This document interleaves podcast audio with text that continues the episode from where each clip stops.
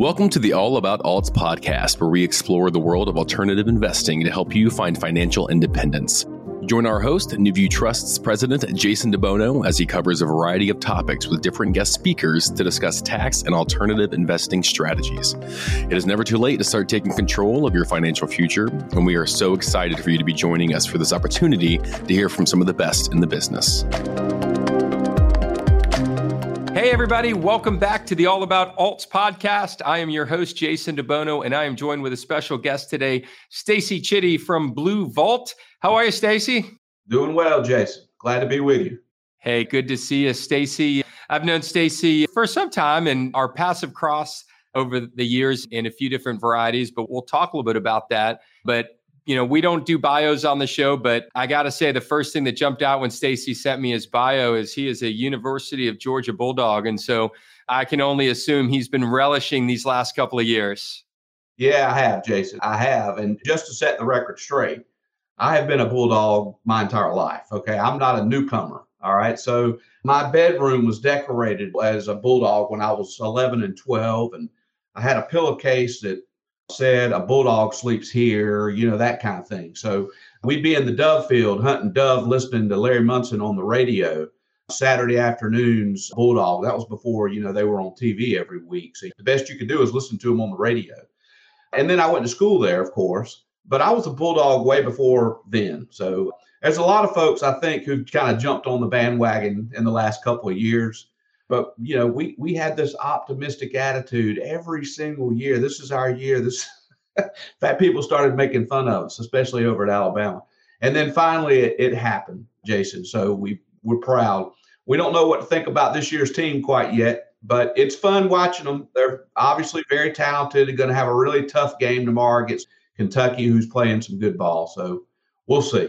Well, anytime you get two national championships in a row, it's always hard because that should be a sign to temper expectations and be grateful, but sometimes it dials them up even harder. So, the listeners on the show know I went to UCF here in Orlando, kind of a super big, still small and up and coming school in the football world. But am happy to say that last time we did play the Georgia Bulldogs, we beat them for what that's worth now. It wasn't the last two years, but we'll take it. I didn't even know that, Jason. When was that? Gosh, now you're going to put me on the spot. I should have done better research. It was in a bowl game and probably about 10 years ago. Okay. Little do people know the last time we played Florida, Auburn, Alabama, and Georgia, we beat them all. Yeah, I remember when you beat Auburn that year. That was a stunner. Well, you guys got a, a lot of really good athletes. And you know, I don't know how you do it. I don't know how you pull those athletes away from Florida and Florida State and Miami, but you do it. And of course, Florida is just littered with good football talent. That certainly helps. So, yeah, you got a good program. You should be proud. Big school down there, too, right? Yeah, we're I think it's over 70,000 students now. I I always joke I graduated from there back in 2005 and you know people ask about UCF. I wouldn't be getting into UCF right now. The school has just taken off and done so much and yeah. Yeah, it's been really cool to see their growth and what they're doing over there. So yeah. But we could talk college football all day and maybe we'll save that for another podcast, but Stacy, let's talk a little bit about your background. I think you know we're in the business on the podcast about alternatives, and and Stacy lives, breathes, sleeps, eats alternatives, and so you co-founded Blue Vault, right, which is kind of an educational platform, maybe for better you know lack of better terminology, and we're going to get into Blue Vault and everything that you guys are doing there, but you know let's talk a little bit about your background. I mean, you've got equity sales managing director at Griffin Capital, vice president broker dealer relations at Wells Fargo or at Wells Real Estate Funds. Uh, you've been at Moody Securities. So you've run the gamut, but all of those on the alternative side of the fence. So just give us a little bit of background and maybe our listeners kind of what does that mean? What are maybe some of the, the responsibilities of those roles? And then really, how did that line of alternatives get drawn and, and where was it drawn and kind of what did you oversee there? Well, probably like a lot of folks, Jason, I, you know, I didn't know what I was doing when I joined Wells Real Estate. And what I mean by that is I didn't really understand the industry at all. I didn't know what I was, it was just a job. I knew it had something to do with real estate. I did not really understand that it had to do with securities, but I knew Leo Wells not well, but I knew him. And I said, Hey, this guy looks like he's kind of, you know, successful and it's got something to do with real estate. So that's what I did. And when I joined Wells in 1997, January, there was a guy there in real estate that said, Man, you're kind of like a sponge, aren't you? And I was. I wanted to know more about it. I wanted to go to every single department and every different person who was much, much senior to me. I was the 35th employee in the in the firm that later got up to 600 people. But I would just ask them questions, you know, about what they do and how this all works. And so I started trying to piece things together. And ultimately, Leo wanted me to do what everybody else was was hired there to do, help raise capital. And of course, there I'm joking. There were people there who managed the money and that the portfolio, that sort of thing. But it was a very capital raising centric, focusing type of endeavor at Wells. And there were a lot of people there who were good at that, and and all kind of led by Leo himself. Leo was good at that kind of thing. He had an ability to relate to advisors, and he, you know, I think he knew that, and he took advantage of it. And he loved to educate advisors and there was a variety of ways that he did that. So I was there for nine years. During that time, we went from raising $35 million a year to $2.7 billion a year. And I left in 05. And unfortunately, that they started, you know, they had, they got to the point where it just wasn't working out for them, I guess. And they finally folded in 2012 for some reasons. So I was, I was long gone by that time and did spend about 18 months with Griffin Kevin Shields, good guy. He hired me really to build out the REIT infrastructure to raise capital. But then the Great Recession hit and it really kind of put a stop to everything. And Kevin was, he came to me and said, Stacy, I'm not going to do this right now. You need to go get another job. And he said, but I'm going to pay you till you get another job. And that's exactly what he did. And then that next job was Moody National, who, for the same purpose, building out a REIT. And about 18 months later, the recession, as you know, Jason, was really bad and it had a lasting effect. And it really had a lasting effect on hotels, which is what Moody National did. Brett Moody, great guy, knows what he's doing and just fun guy to be around. But my partner and I that started Blue Vault were both there at the time, and we just knew we needed to go do something else. So the way that got started quickly is that I said, man, I can't go to another product sponsor and go to back to all those broker dealers after being at Wells and then Griffin and then Moody. And, you know, they only want to see you so much, right? We got to find something else to do. And she said, I know what we can do. I said, okay, what? She said, we can create through SEC filings, we can create competitive intelligence research, if you will. And she had done this at Wells, actually. So she knew exactly what she was talking about. But I was not as familiar with her about that. And I just thinking, she said something about a publication. And I remember thinking, no, I don't want to be in the publication business. And so I was not enthused about it at all. But we talked, and the more we talked, the more excited I got. So we decided to jump in. We started the company in October of 2009. So what is that? 14 years ago. We just passed that. And so the first thing literally that we did, it was real simple, provide research performance based research on non traded REITs because that was really the only thing raising capital in the marketplace, the alts marketplace. There was no interval fund presence at the time, there was no BDC presence. The private offerings were mainly TIC offerings, and that industry had just exploded, the 1031 TIC industry. And so we just started covering REITs, and a lot of people thought we couldn't do it. And to be honest, I don't know that I'd do it again. If I had to go back and do it again, I don't know that I would because it was a risk and it, it worked out. The one thing we wanted to do is target advisors because, and you may have more questions about this, I'll just say this. We felt like that there was a lack of transparency in the space. And one of the ways that played out was an advisor would use a REIT with a client, and then the advisor didn't really understand how that REIT performed over the next five years, seven years, even 10 years. They'd get little updates from their wholesalers and that kind of thing. But, you know, I don't think it went very deep. And we just felt like, hey, we could probably do a better job in our industry keeping that advisor informed so that they can have informed conversations with their clients. And there's also an accountability aspect to it. So if people are talking about it based on the reporting you're doing, then you're holding those that manage the client's money, you're holding them more accountable than had been in previous years. And so it just ended up working out. And so here we are. Now we've expanded since that time, but that's the way we got started. Well, you know, it's such a great story and and maybe to take a step back for some of our listeners that may not know exactly, you know, this non-traded advisor based product offering that sits out there. You know, let's dig in a little bit on that. And, you know, when we talk about alts, I think we kind of look at them and the public can look at them a lot of different ways, but we tend to look at them really kind of, you know, two or three different ways, right? You've got your one off investments, which could be considered alternatives, a piece of property, a private loan, an investment into a friend's business. I mean, any of those could and should be considered an alternative, but they're one off based. And so a lot of people think that if they don't want to be in stocks and bonds, that's what they have to be in.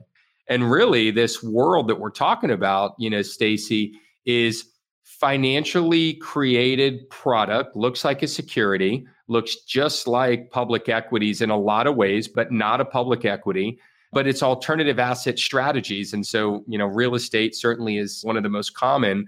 But this isn't an investment into one property, rental, duplex, some sort of asset like that you know these are big funds and some of these are 5 million 50 million 50 billion you know and everything in between raising money to buy hotels and apartment buildings and office buildings and you know medical and build to rent facilities and the like. So you know i think for our listeners i couldn't encourage you guys more to take a look at blue vault even though really you're not on the advisor side maybe necessarily who they're producing most of their education for but get a good handle on what types of alternative products do exist because you may be able to invest your retirement accounts or your personal funds into really institutional level real estate and mortgage, you know, type deals that are not publicly traded. So, you know, that's a quick primer. I, you know, Stacy, you know that world a little better than I do, but anything you want to add on that? How does the average customer, maybe that doesn't have an advisor, kind of enter into that space?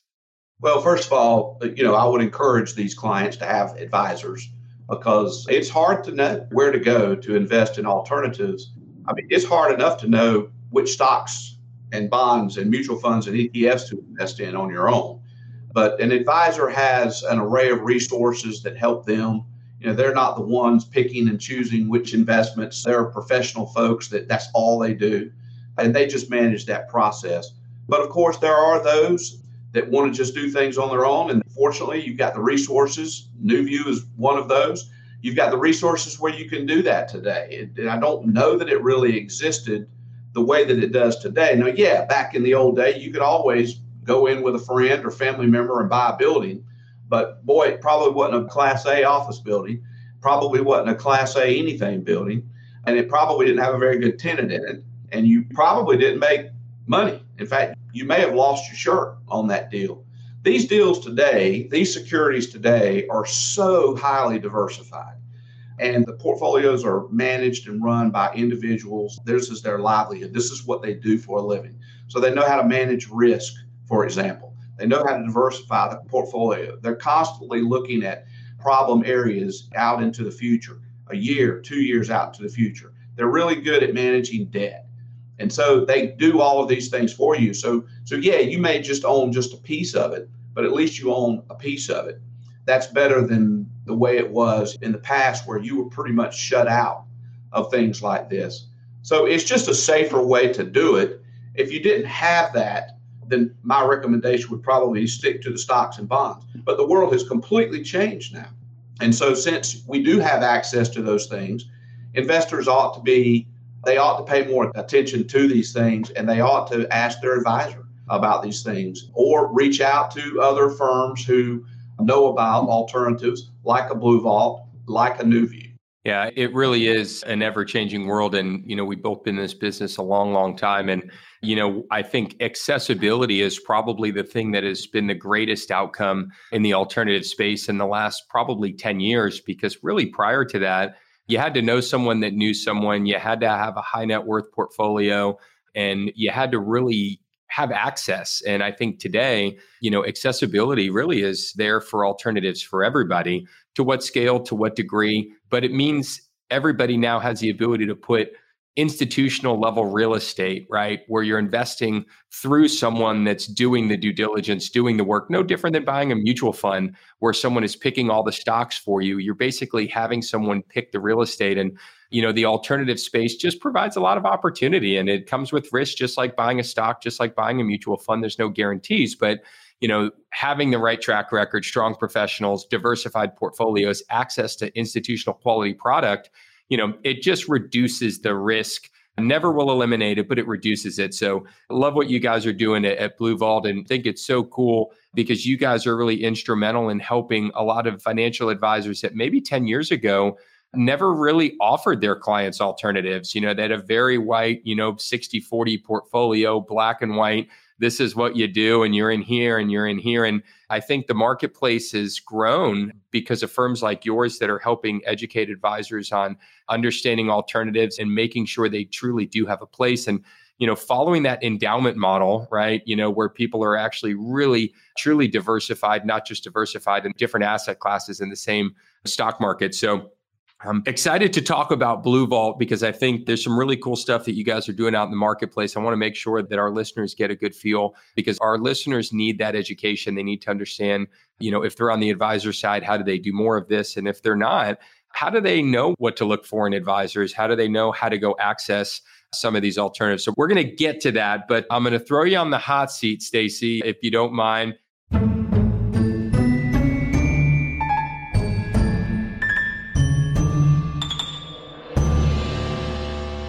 We're going to take a quick pause here, and, and Maggy is coming over with the envelopes for our quirky questions of the day. So, Stacy, you ready for this? I'm ready.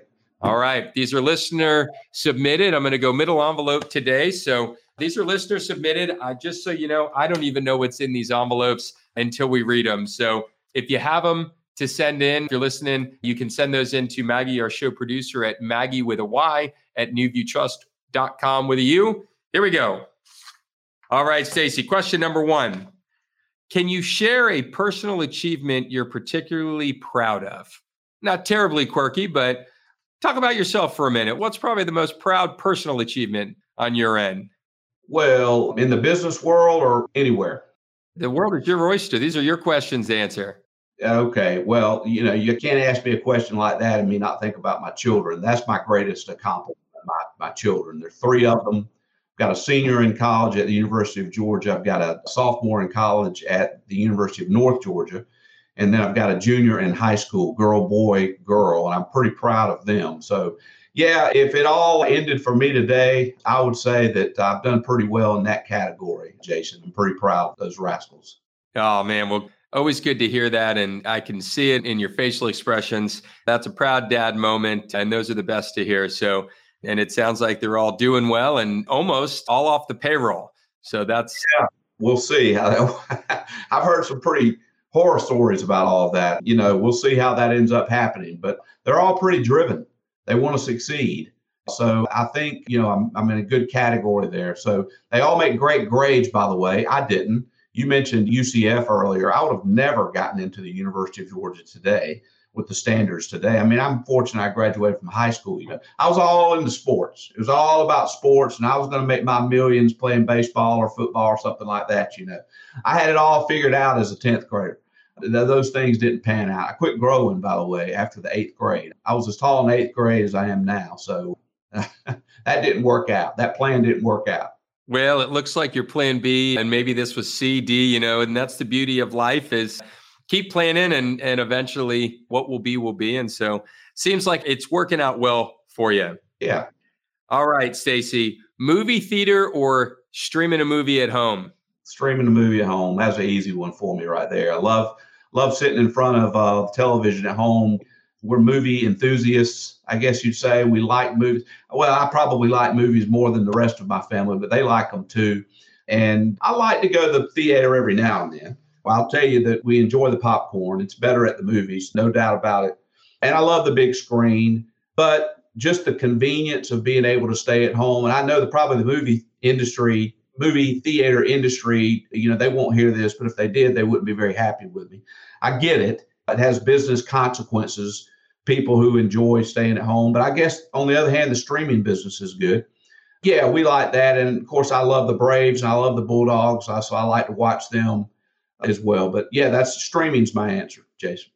All right. Well, I, I have to agree with you, but mine's more so because I went to the movies for the first time in quite some time. We've got two kids, and man, I mean, to go to the movies anymore and to go to the concession stand and buy a couple of drinks and a couple of candies, it was a pretty pricey outing. So it was enjoyable, and I'm with you. Popcorn is oh. unbelievably better, and the big screen's great. But yeah, I like curling up on the couch. Now, if you have young children, I can see where going to the movie theater would be uh, a little bit better experience for you because of the kids. We certainly did that. Now, that was before streaming anyway, but when you got young kids, there's just something about letting them sit there and enjoy that Nemo movie or uh, Charlotte's Web movie or whatever it might be from the, their seat while they're munching on some popcorn. So, yep. But they're all mine are out of that. Yours may not be. Mine are out of that stage. So. Yeah, mine are right in the thick of it, and it is. It's a fun family outing, that's for sure. All right, Stacy. Question number three. Last question. What's the strangest food combination you secretly enjoy?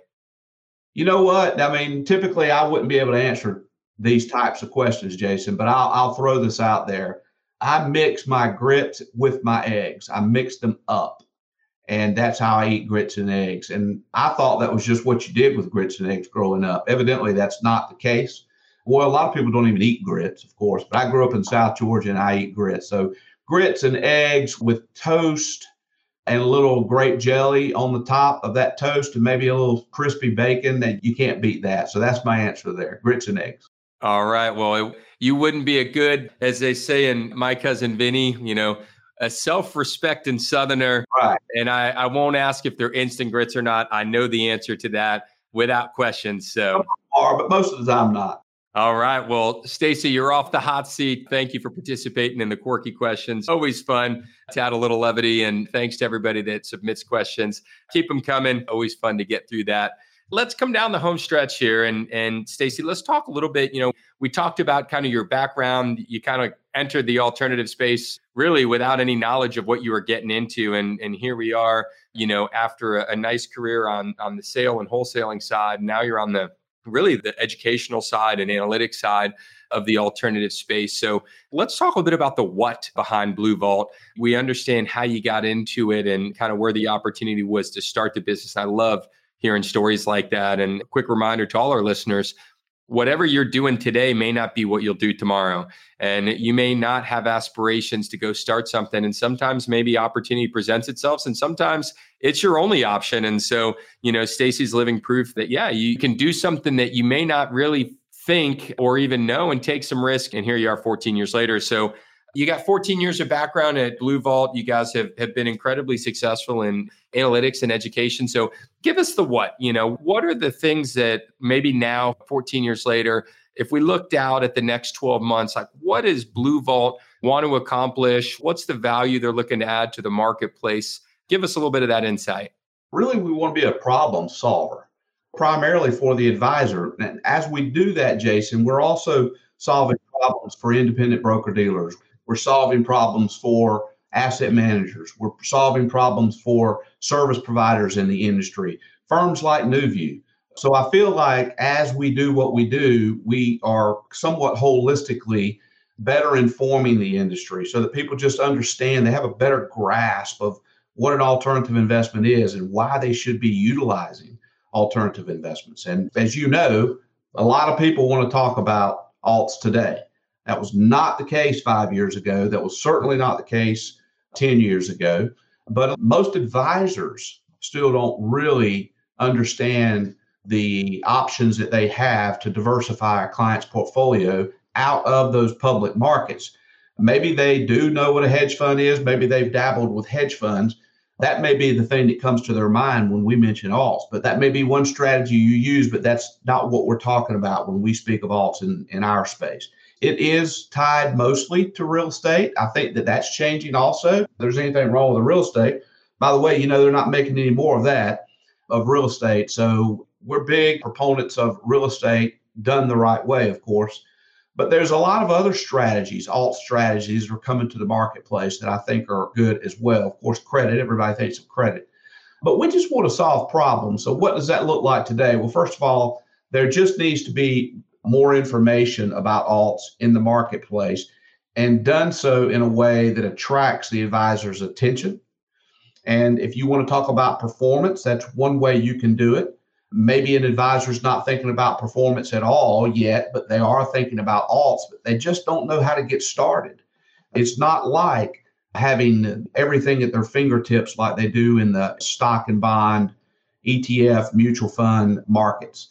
So they don't know how to get started. So when we obviously, Jason, when we first started Blue Vault, it was all about the actual securities, in this particular case, non traded REITs, and how they were performing.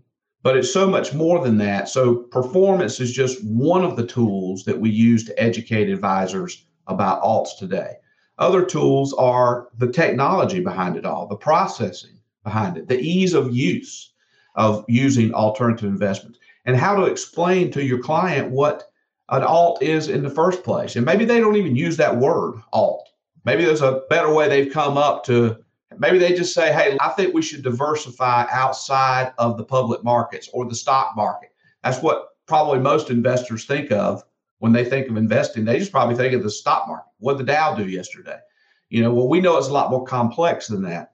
But I think that we all could do a better job, and I think we are. What you're doing right here, you're participating in that process of making it simpler and easier for an advisor. Maybe, and I don't know if you have investors listening to your podcast or not, but maybe investors too. One thing I do know advisors are starting to move to alts and get more interested in alts because they're being asked about it by their clients. And the reason why is the clients are hearing about it in the news. You know, I'm not saying they're hearing it on Fox News or CNN, but that somehow they're getting the information about alts. And you know this, we've seen, seems like every day I get an email from some large institutional firm talking about alts today. And that was never on their radar 10 years ago. You would have never gotten an email about that. So I think that that's what's happening. And Blue Vault wants to be in that conversation. We've built a platform where we feel like that we're playing a role there. By the way, we're launching a brand new website, bluevaultpartners.com. Next, I think Tuesday morning early is when it's going to be ready to launch. And we have a lot of content at our website currently but we felt like there was a better way we could do it. So much of the content's the same, but the layout is completely different. And the advisor understands that we are here for them when you go to this new website. So it's about them, about educating them. And we try to do that in a variety of ways. Everyone likes to learn in different ways. We try to tap into that as much as we possibly can. And then we host an annual event every year for advisors as well and next year it's going to be in the Dallas area, Frisco. Actually, it's March the 11th through the 13th. We're expecting about 400 people to attend that event. It's at the Omni PGA Frisco Resort. The PGA headquarters are there. So when I found out about the hotel, I had no idea about the PGA deal. But some people like golf, and maybe that persuades them to go there. But that's where it's going to be held. We're in the middle of the country for the first time ever. We've been in Atlanta and Orlando for the last nine years. And we'll be headed towards the middle of the country and make it easier for those on the West Coast to venture over and join us as well. So, this event is specifically for wealth advisors. So, wealth advisors, we open up registration next Wednesday, October the 11th, I believe it is.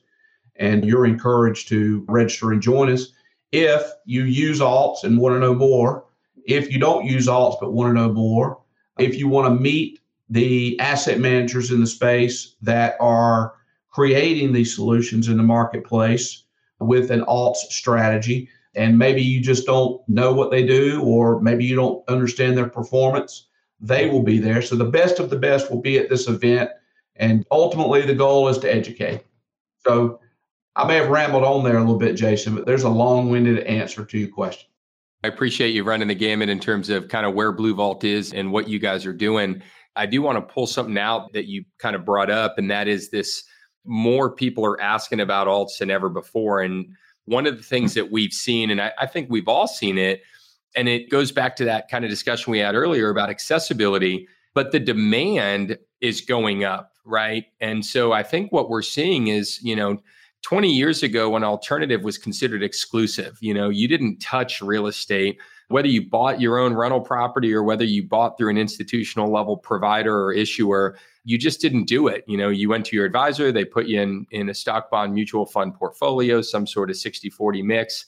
And i think what they've realized is that the overall performance and benchmarks of any endowment especially that followed that harvard model you know with alternatives and was outperforming everything else.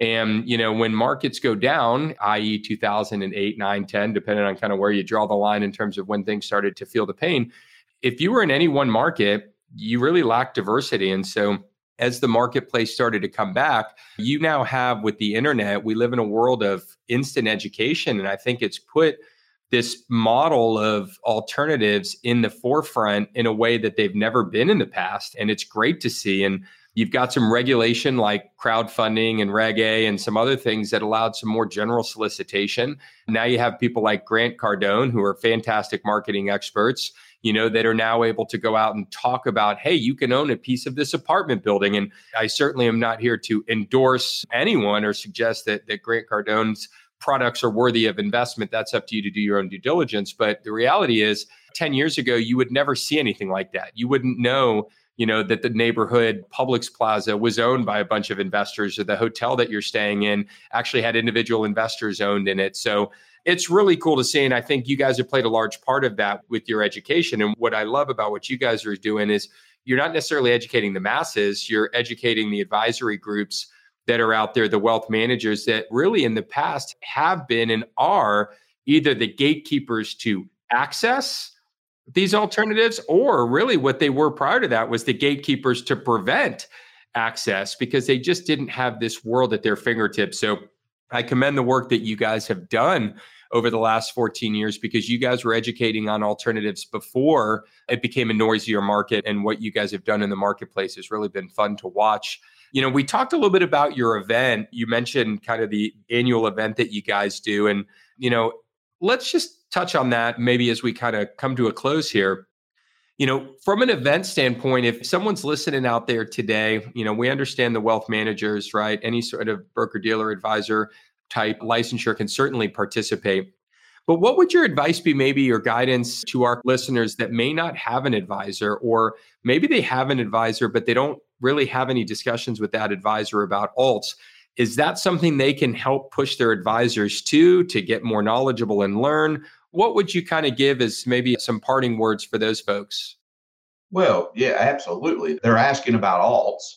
I guess one of the follow up questions would be What are you doing, Mr. Advisor? You're my advisor. What are you doing to learn more about alts? I mean, so in other words, do you know this world or do I need, and if I, if I want to access some of these strategies, do I need to go down the street to or go to the next Kiwanis Club and, and find another advisor? And the reality is, is that that a lot of the advisors are being moved in that direction of alts. Number one, because their clients are asking. Number two, because they know that the guy down the road is offering it now. And you know, I've never been an advisor.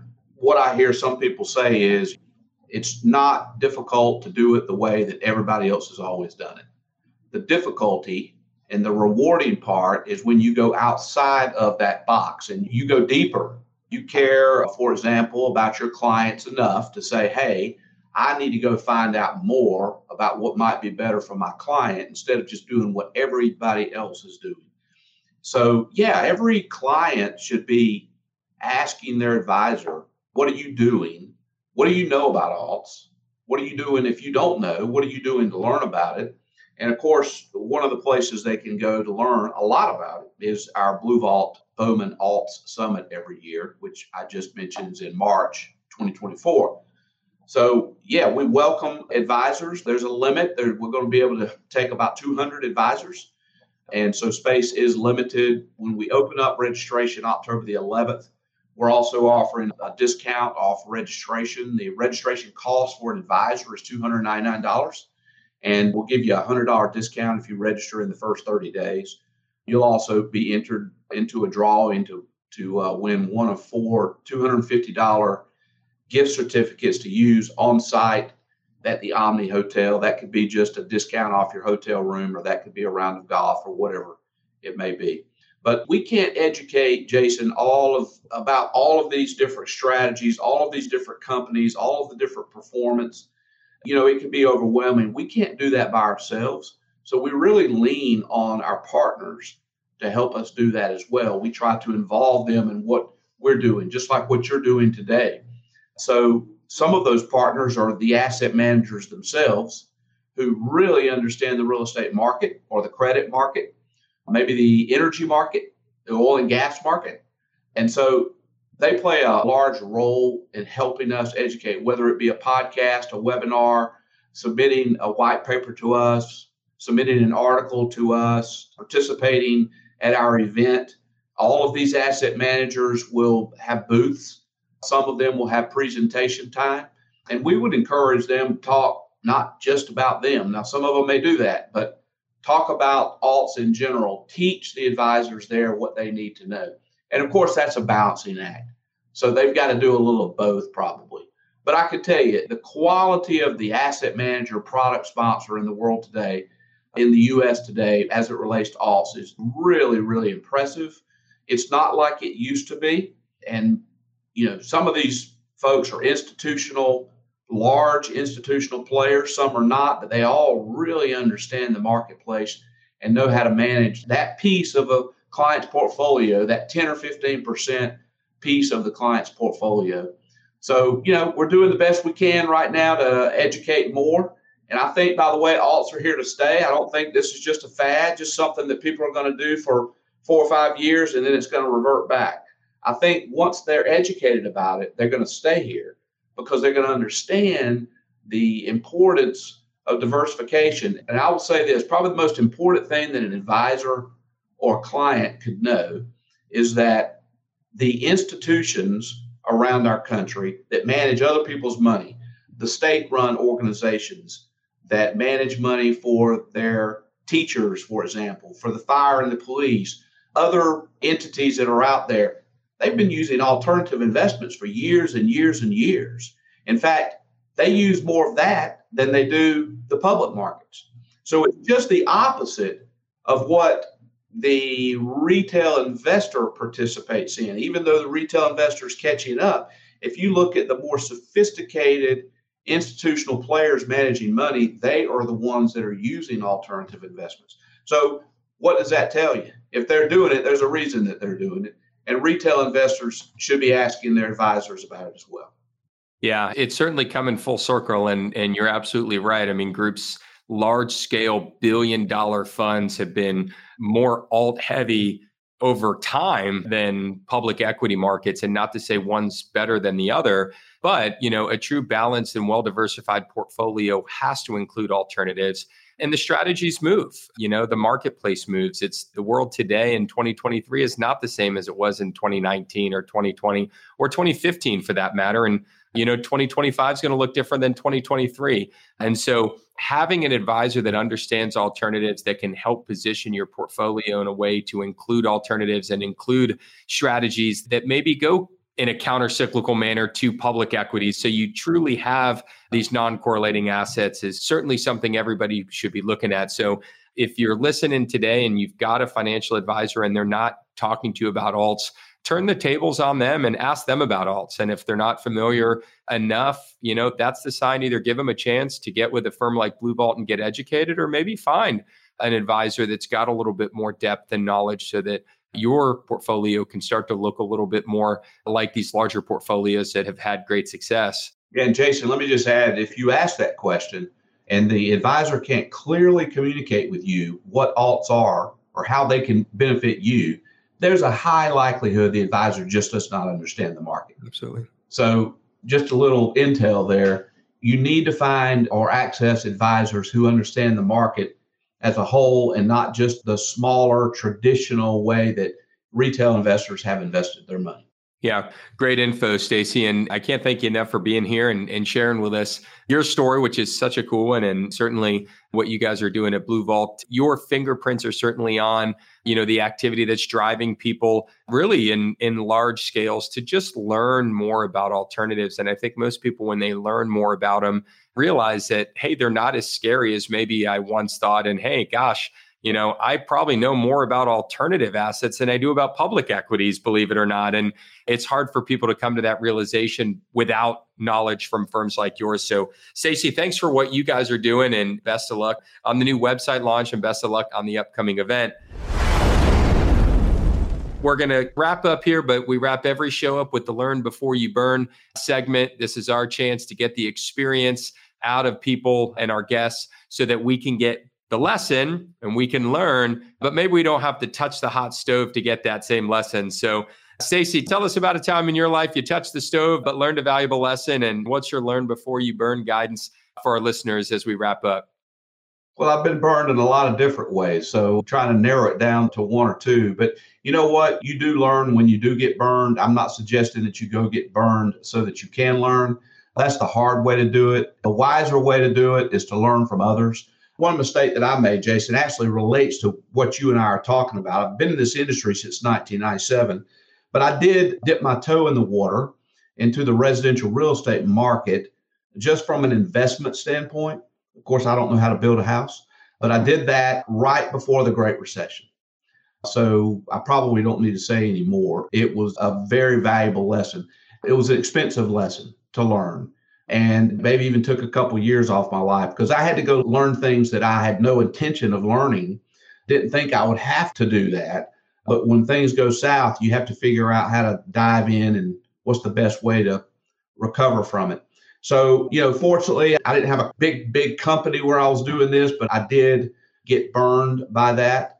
And I'm not going to say I would never do that again, but I would probably never do that again. Again, that's very different than what the asset managers that you and I know, and they're dealing they're dealing with commercial real estate.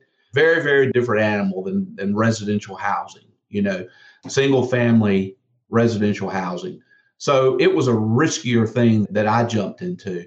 But the point, the bigger point is I was not an expert at that and really had no business doing that. Now, some people love to buy rental homes and they rent them out and they end up doing very, very well. But there's a lot of people who do that and it ends up burning them too because they're not a handyman and everything goes wrong and they're spending too much money getting new air conditioners or fixing pipes, that sort of thing. The point is, if you are an investor or you're an advisor who manages investor money, there's a better way to do that. And the better way to do it is to trust the experts. And the market was not available to you many, many years ago now it like it is now and now it really is. So you can come right alongside wealthy wealthy individuals invest in commercial real estate the top notch top grade properties in the country and tenants who lease those properties in the country. You can do that through the securities markets that have now been created which financial advisors can tap into so there's really no excuse anymore not to do that. And so I hope that if you are one of those that don't really know what we're talking about here, I hope that you'll ask some questions and go learn because it's something that if I were an advisor or an investor, I would absolutely want to do. Nothing wrong with the public markets, but there's a better way to do it than just doing that old 60 40 the way that we all once did. So that's what I'll say, Jason. I learned a valuable lesson.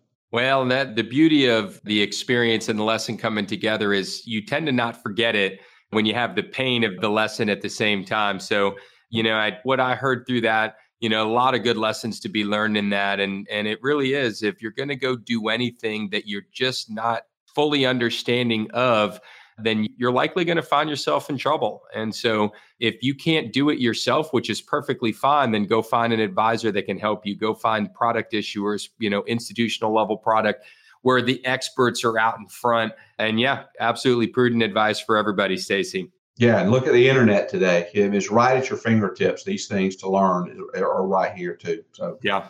Yeah, we live in a world, there's no excuse to not get educated in whatever it is that's important to you. So, well, Stacy, thank you so much for being here. Best of luck on your continued success and endeavors over at Blue Vault. And we'll look forward to seeing you down the road.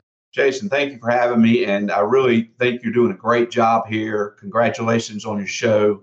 And we look forward to supporting you guys any way we can. Thanks, Stacy.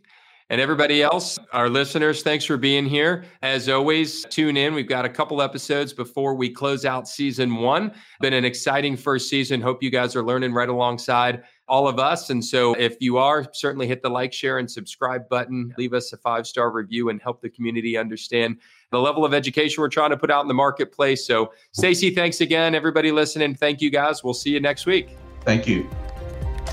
Thank you so much for listening. We hope the information within this podcast has given you the tools that you need to find your way to financial independence.